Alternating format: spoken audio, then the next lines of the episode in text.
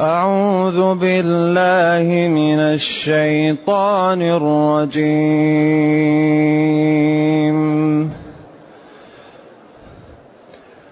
وإذ صرفنا إليك نفرا من الجن يستمعون القرآن. يستمعون القرآن فلما حضروه قالوا أنصتوا. فلما حضروه قالوا أنصتوا. فلما قضي ولوا إلى قومهم منذرين. قالوا يا قومنا إنا سمعنا كتابا أنزل من بعد موسى يا قومنا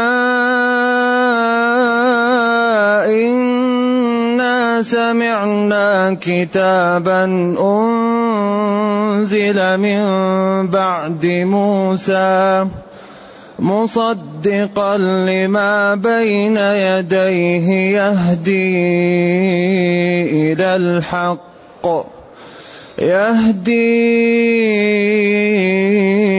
إلى الحق وإلى طريق مستقيم. يا قومنا أجيبوا داعي الله. يا قومنا أجيبوا داعي الله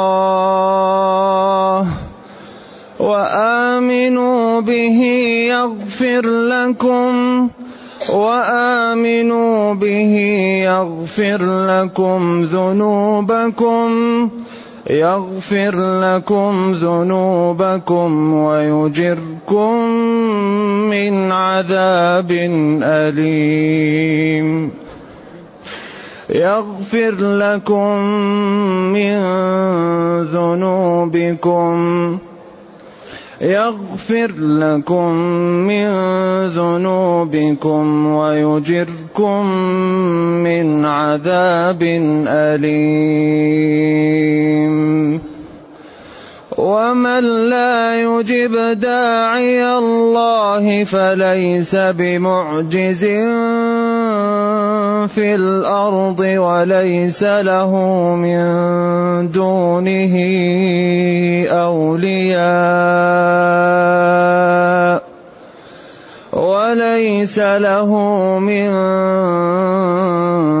دونه اولياء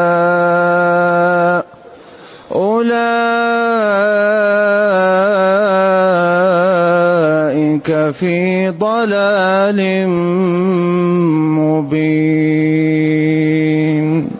الحمد لله الذي أنزل إلينا أشمل كتاب وأرسل إلينا أفضل الرسل وجعلنا خير أمة أخرجت للناس. فله الحمد وله الشكر على هذه النعم العظيمة والآلاء الجسيمة. والصلاة والسلام على خير خلق الله وعلى آله وأصحابه ومن اهتدى بهداه. أما بعد فإن الله تعالى يبين تأثير هذا القرآن في الجن وأنهم لما سمعوه تغيروا. وفي ذلك مدح لهذا الكتاب ولمن أنزل إليه وفيه إزراء بقريش وعيب لهم واذكر حين صرفنا وإذ صرفنا إليك نفرا من الجن. إذ ظرف لما مضى من الزمان. واذكر وقت صرفنا تهيئتنا وإرسالنا إليك نفرا جماعة من الجن.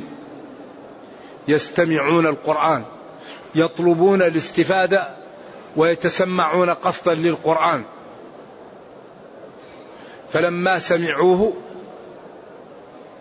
فلما يستمعون القرآن فلما حضروه أي حضروا سماعه ومجلسه قالوا أنصتوا. ويقال إن هذا لما بعث النبي صلى الله عليه وسلم أصبحت الشياطين تمنع من الطلوع. فبحثوا يبحثون ما السبب. بعدين وجدوا النبي صلى الله عليه وسلم يقرأ القرآن وبعدين لما سمعوه تأثروا وتذكروا ما أنزل على موسى وآمنوا وأصبحوا دعاة لدين الله.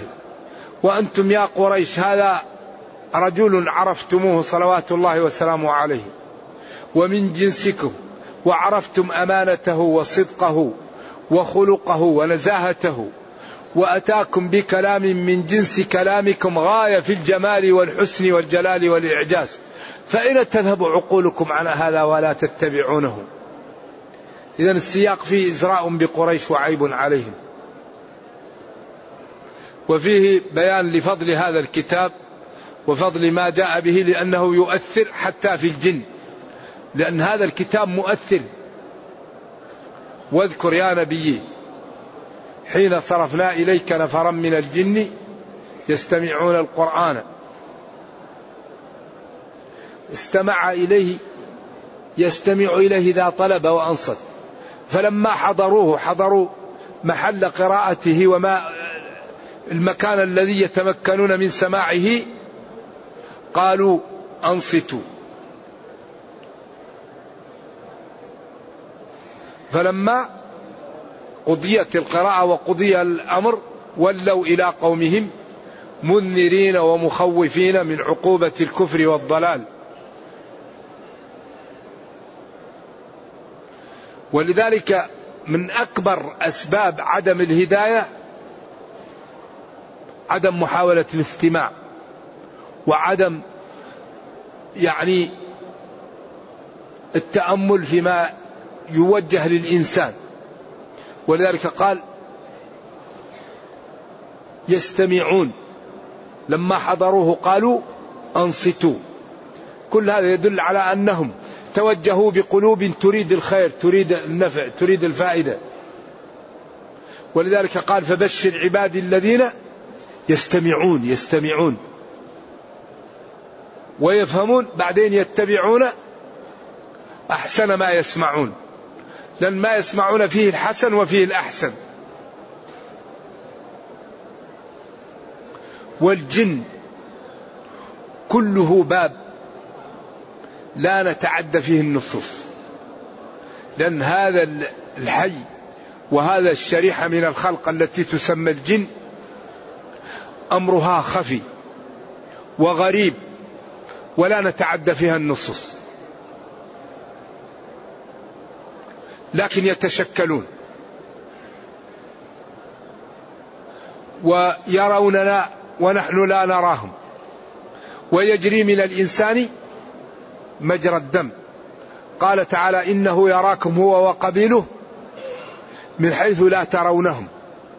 وقال قل أوحي إلي أنه استمع نفر من الجن. فقالوا إنا سمعنا قرآنا يهدي إلى الرشد فآمنا به. قرآن إنا سمعنا قرآنا عجبا يهدي إلى الرشد فآمنا به. ولن نشرك بربنا أحدا.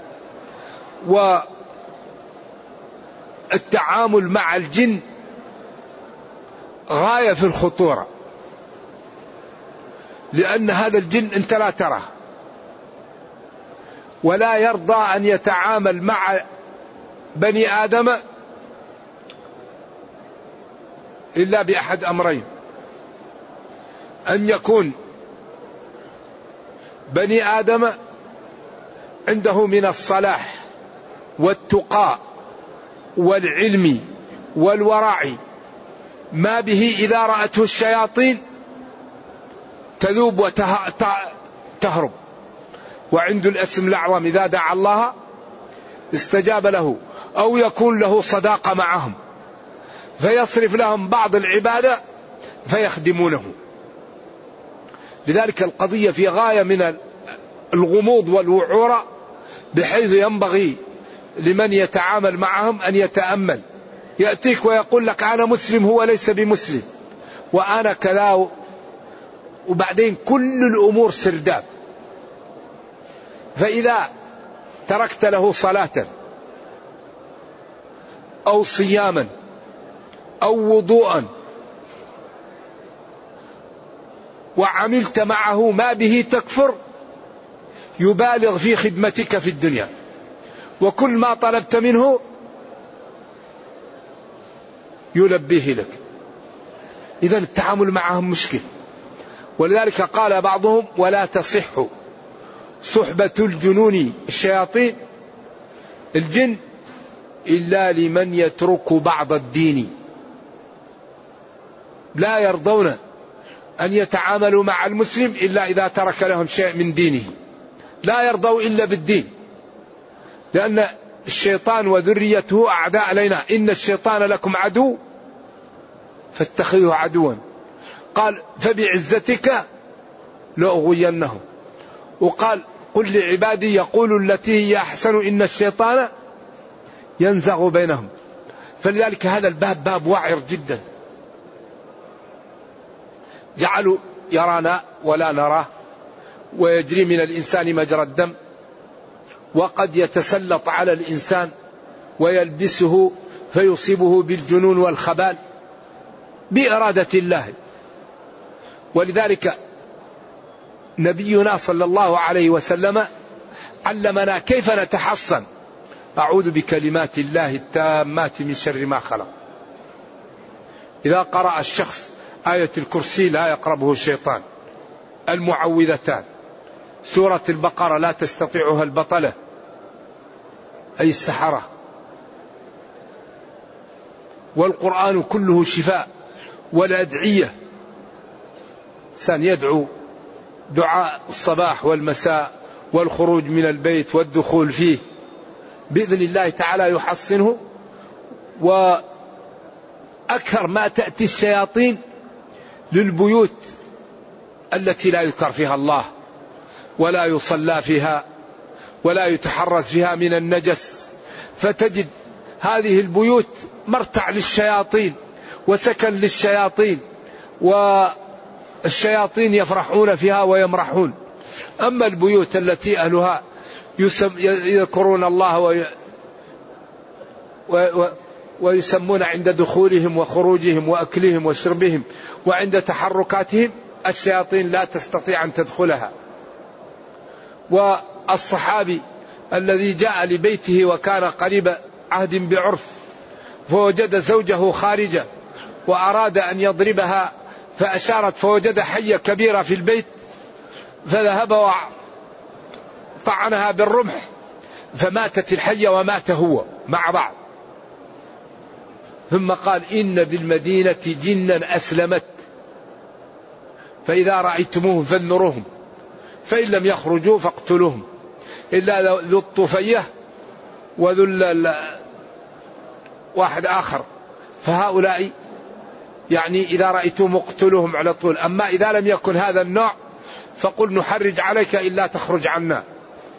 فإذا لم يخرج تقتله إن شاء الله ولا يضرك لذلك هي الشياطين تتشكل في بعض الأشياء ويقال إنها تختلف عن الملائكة والملا والملائكة تتشكل. لكن الملائكة قالوا إنها لا تحكم عليها الصورة والشياطين تحكم عليهم الصورة. وهذا لا أدري ما أعرف له دليل.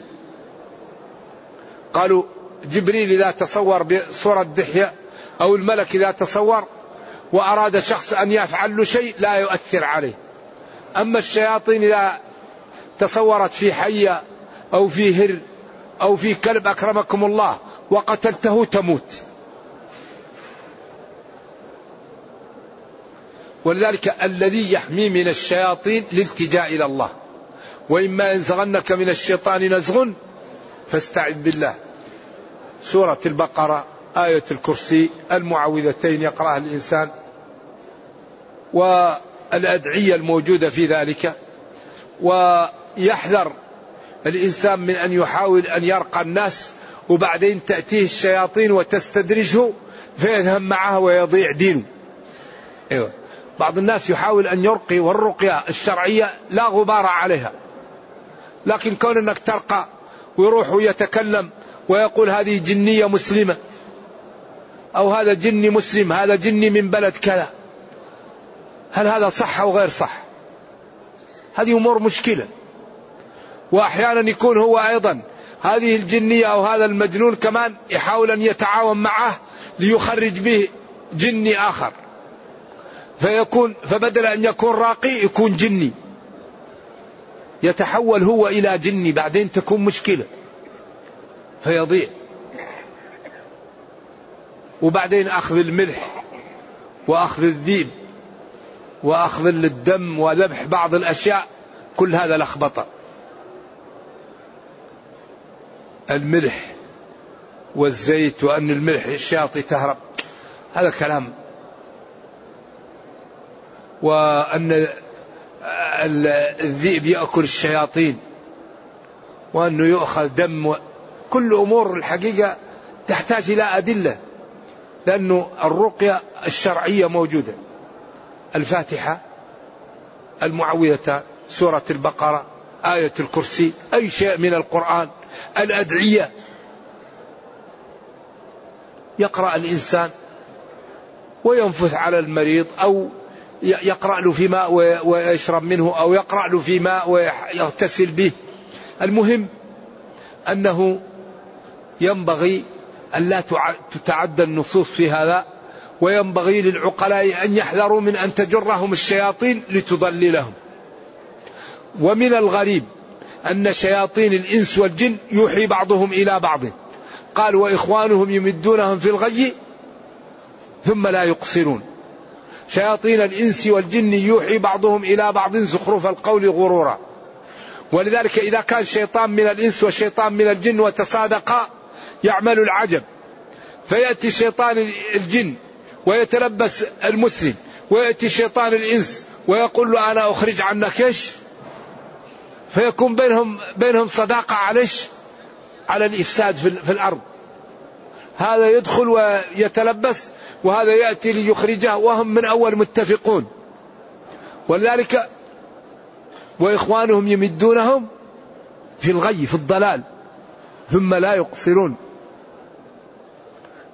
الشيطان جاء لقريش وقال لهم إن سراقة بن مالك بن جعشم وقال لا يأتيكم أحد من هذه الجهة. وجار لكم ونذهب معكم.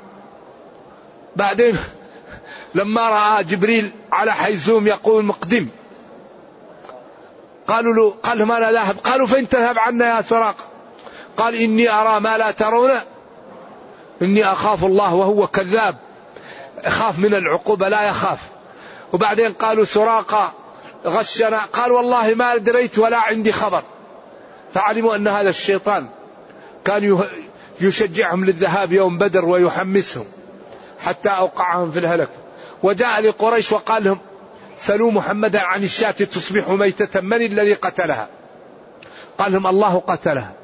قال لهم قولوا له ما ذبحه الله تقولون حرام وما ذبحتموه تقولون حلال أنتم أحسن من الله. فأنزل الله ولا تأكلوا مما لم يذكر اسم الله عليه وإن زعموا أن هذا بحة الله. وإن الشياطين ليوحون إلى أوليائهم ليجادلوكم بقولهم ما ذبحتموه حلال وما ذبحه الله حرام. وإن أطعتموهم في فلسفتهم الشيطانية إنكم لمشركون. إذا اذكر يا نبي حين وجهنا وصرفنا إليك جماعة من الجن يستمعون القرآن فلما حضروه أي حضروا القرآن ومجلسه قالوا لجماعتهم أنصتوا نسمع. فلما قضي يعني المجلس والقراءة تولوا ولوا إلى قومهم منذرين. دعاة خائفين يريدون لقومهم الهداية.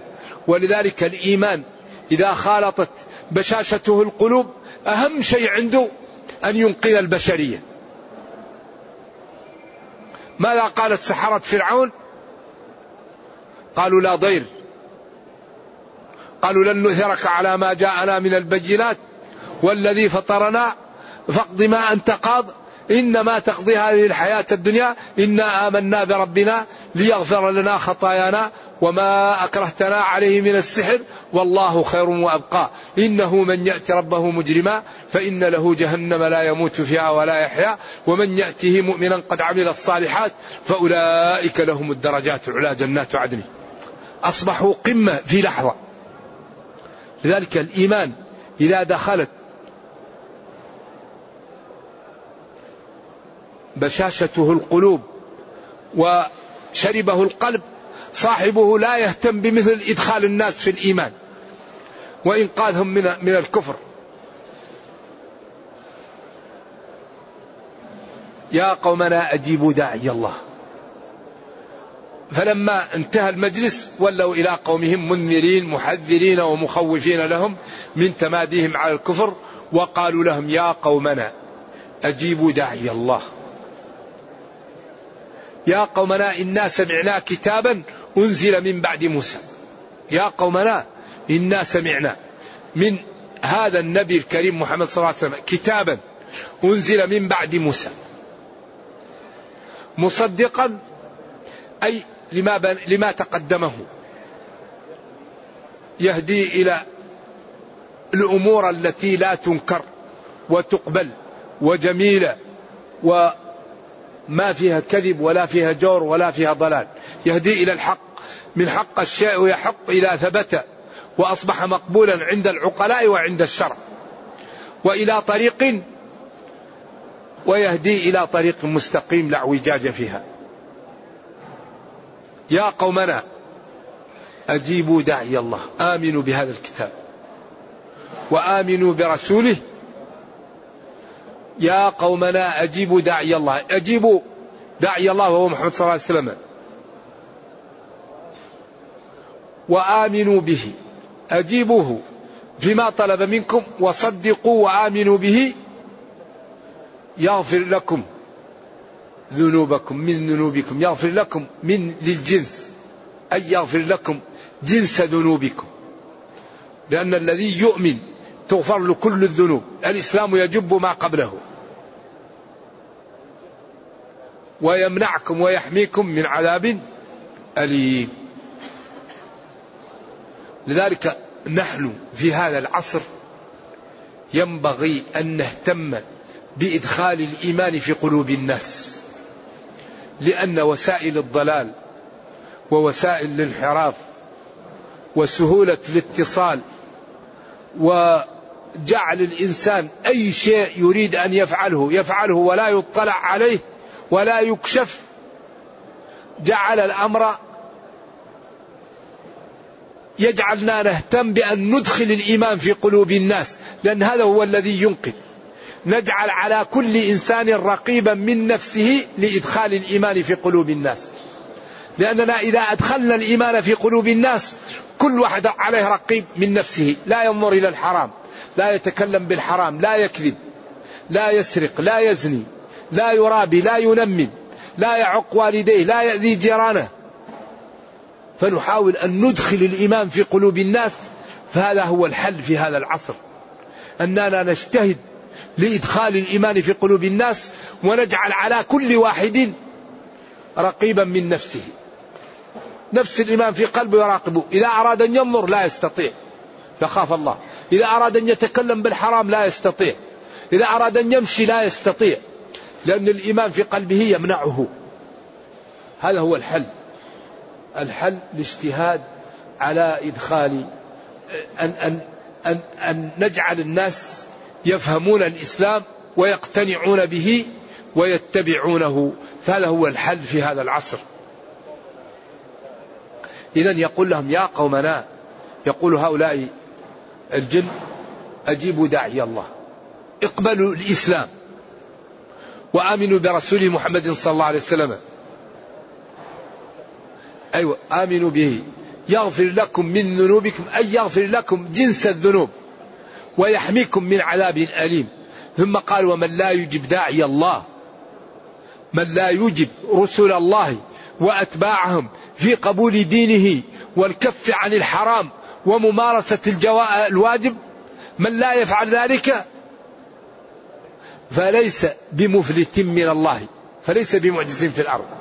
لا ينفلت من الله لأن السماوات والأرض في يد الله صار من حبة خردل ولأنه ما تسقط من ورقة لا يعلمها ولأن أمره إذا أراد شيئا أن يقول له كن فيكون.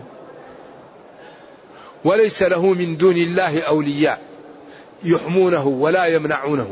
أولئك الذين لا يجيبون داعي الله ولا يمتثلون شرعه في ضلال واضح لا لبس فيه. نرجو الله جل وعلا أن يرينا الحق حقا ويرزقنا اتباعه. وأن يرينا الباطل باطلا ويرزقنا اجتنابه وأن لا يجعل الأمر ملتبسا علينا فنضل. اللهم ربنا أتنا في الدنيا حسنة وفي الآخرة حسنة وقنا عذاب النار. اللهم اختم بالسعادة آجالنا واقرم بالعافية غدونا وآصالنا واجعل إلى جنتك مصيرنا ومآلنا. سبحان ربك رب العزة عما يصفون. سلام على المرسلين والحمد لله رب العالمين. صلى الله وسلم وبارك على نبينا محمد وعلى آله وصحبه. والسلام عليكم ورحمة الله تعالى وبركاته. من أخذ لقيطا ورباه في بيته هل يدخل في حديث أنا وكافل اليتيم في الجنة كهاتين؟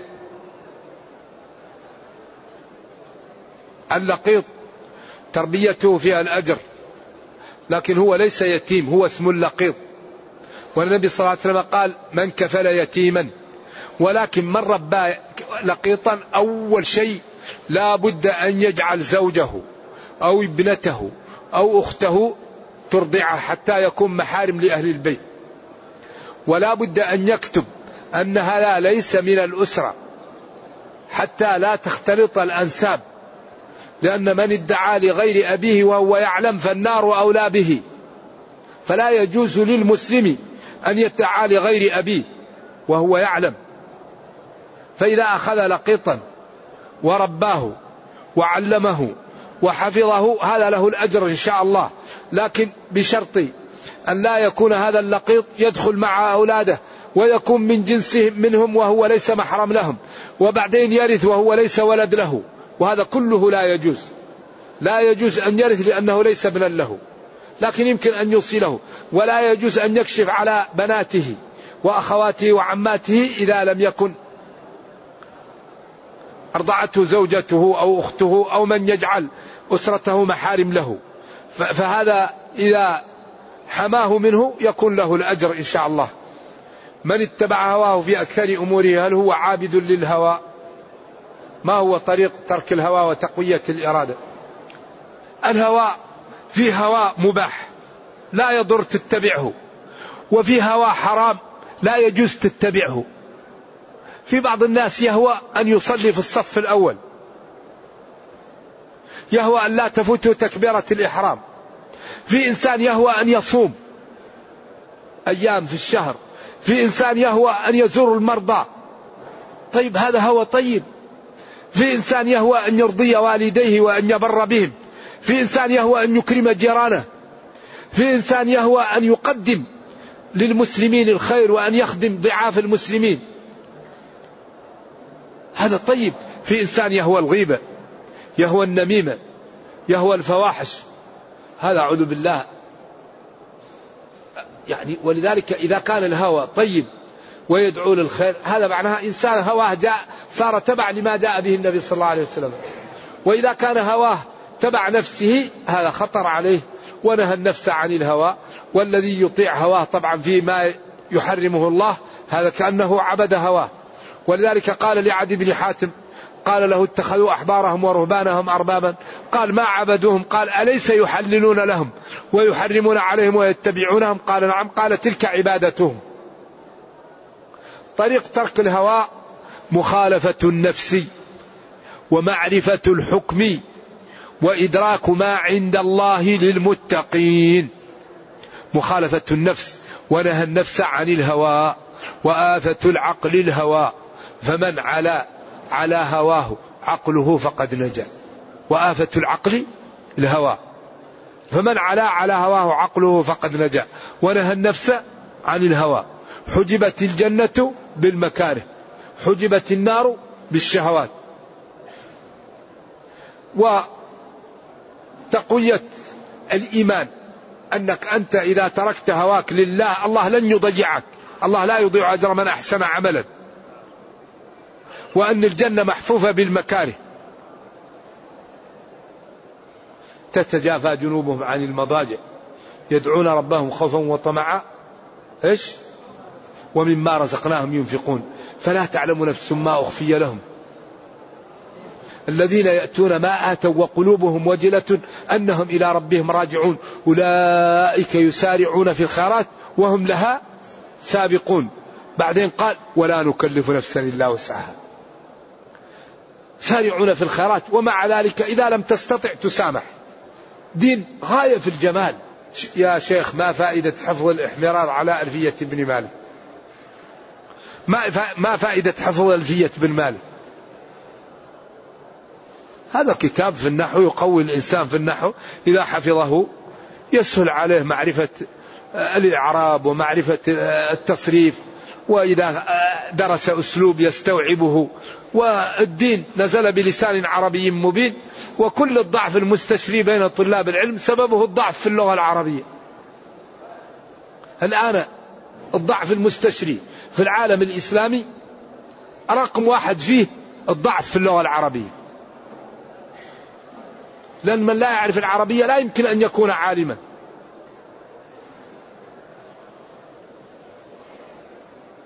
ما يمكن واحد يكون عالم لا يعرف العربية. إلا أن يعفون. أو يعفو الذي لا تضار والدة.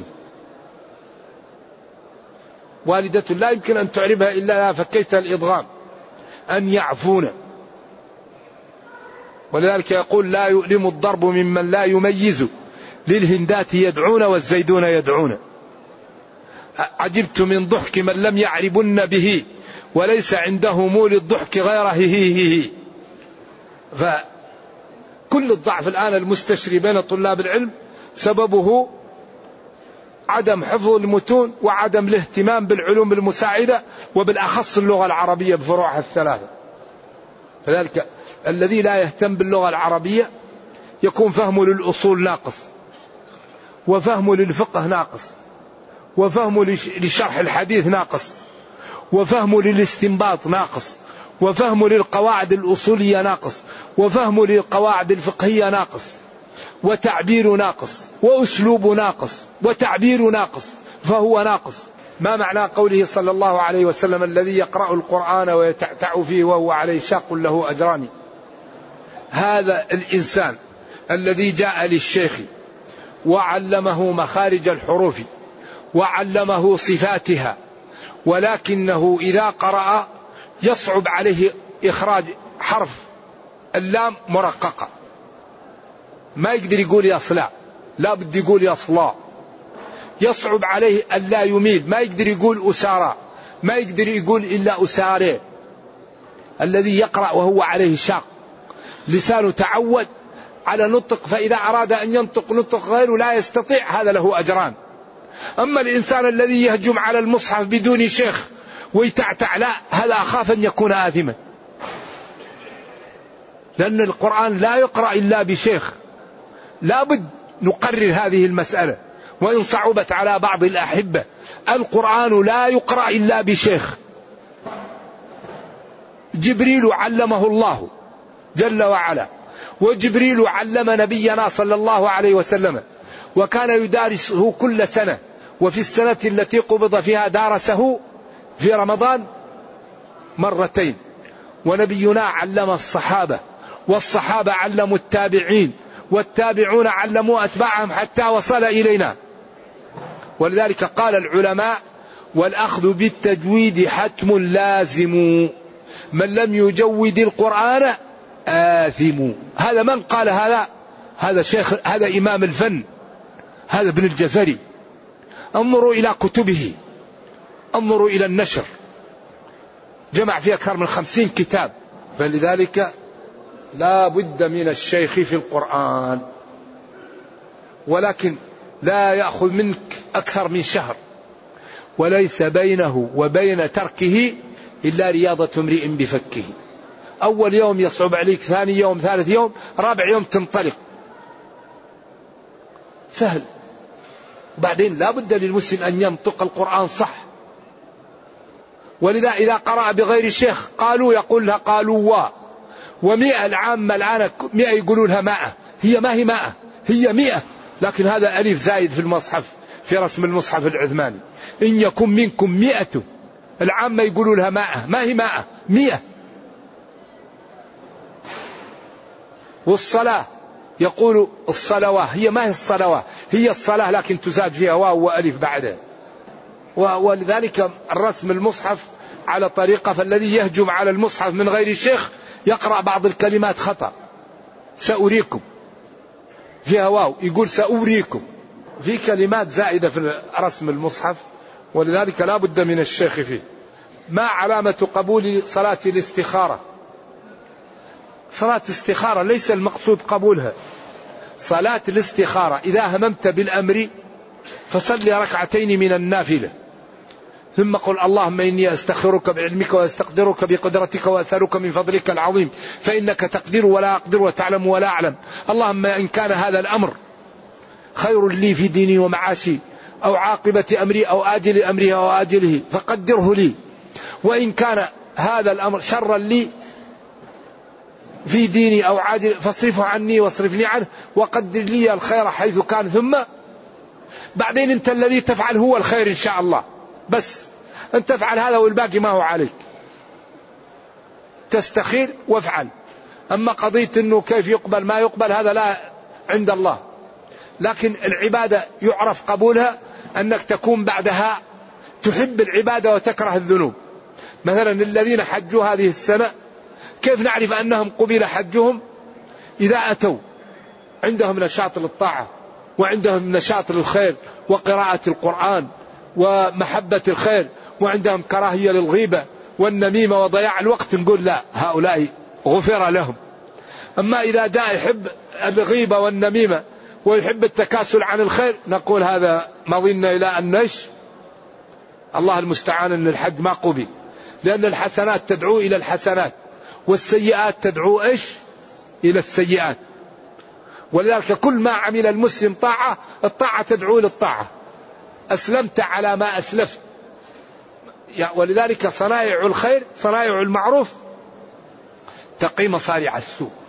فهذا يقول قال تعالى الله الذي رفع السماوات بغير عمد ترونها وذكر النبي صلى الله عليه وسلم في معراجها أن السماء تفتح.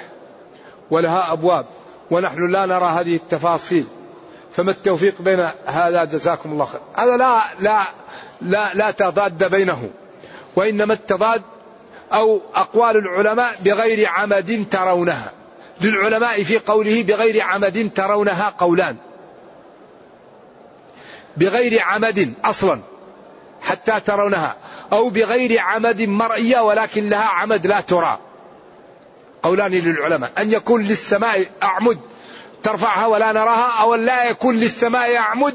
ولكن بغير عمد ترونها بغير عمد. يعني أو بغير عمد مرئية ولها عمد.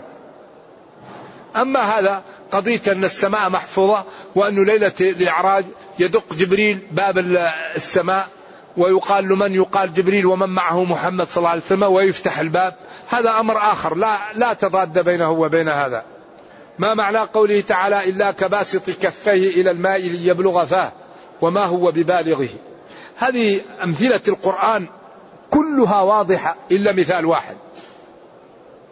ولذلك هذا القرآن موضوع فيه قوالب لا تقبل إلا التسليم أو المكابرة. ديننا قوالبه ما هو قابل إلا أن تسلم أو تغالط.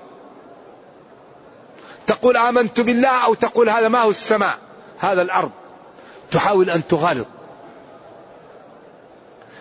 أيوة هذا لا يستجيب له هذا إلا كباسط كفيه إلى الماء ليبلغ فاه.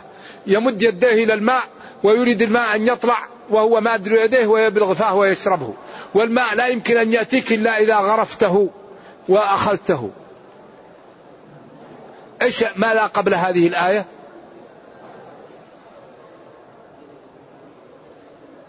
لا يستجيبون لهم بشيء إلا كباسط كفيه إلى الماء ليبلغ فاه هذا اللي تدعو من دين الله. لا يمكن أن يستجيب لك لأنه لا يقدر ولا يملك.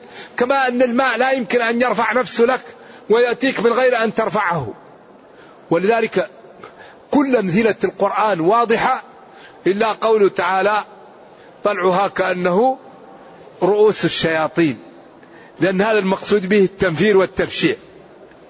لأن رؤوس الشياطين ما نعرفها. فهو تنفير وتبشيع. نعم. الجن قالوا إنا سمعنا كتابا. لماذا سموا القرآن؟ في ذلك الوقت كتابا. وما كان مجموعا في المصحف.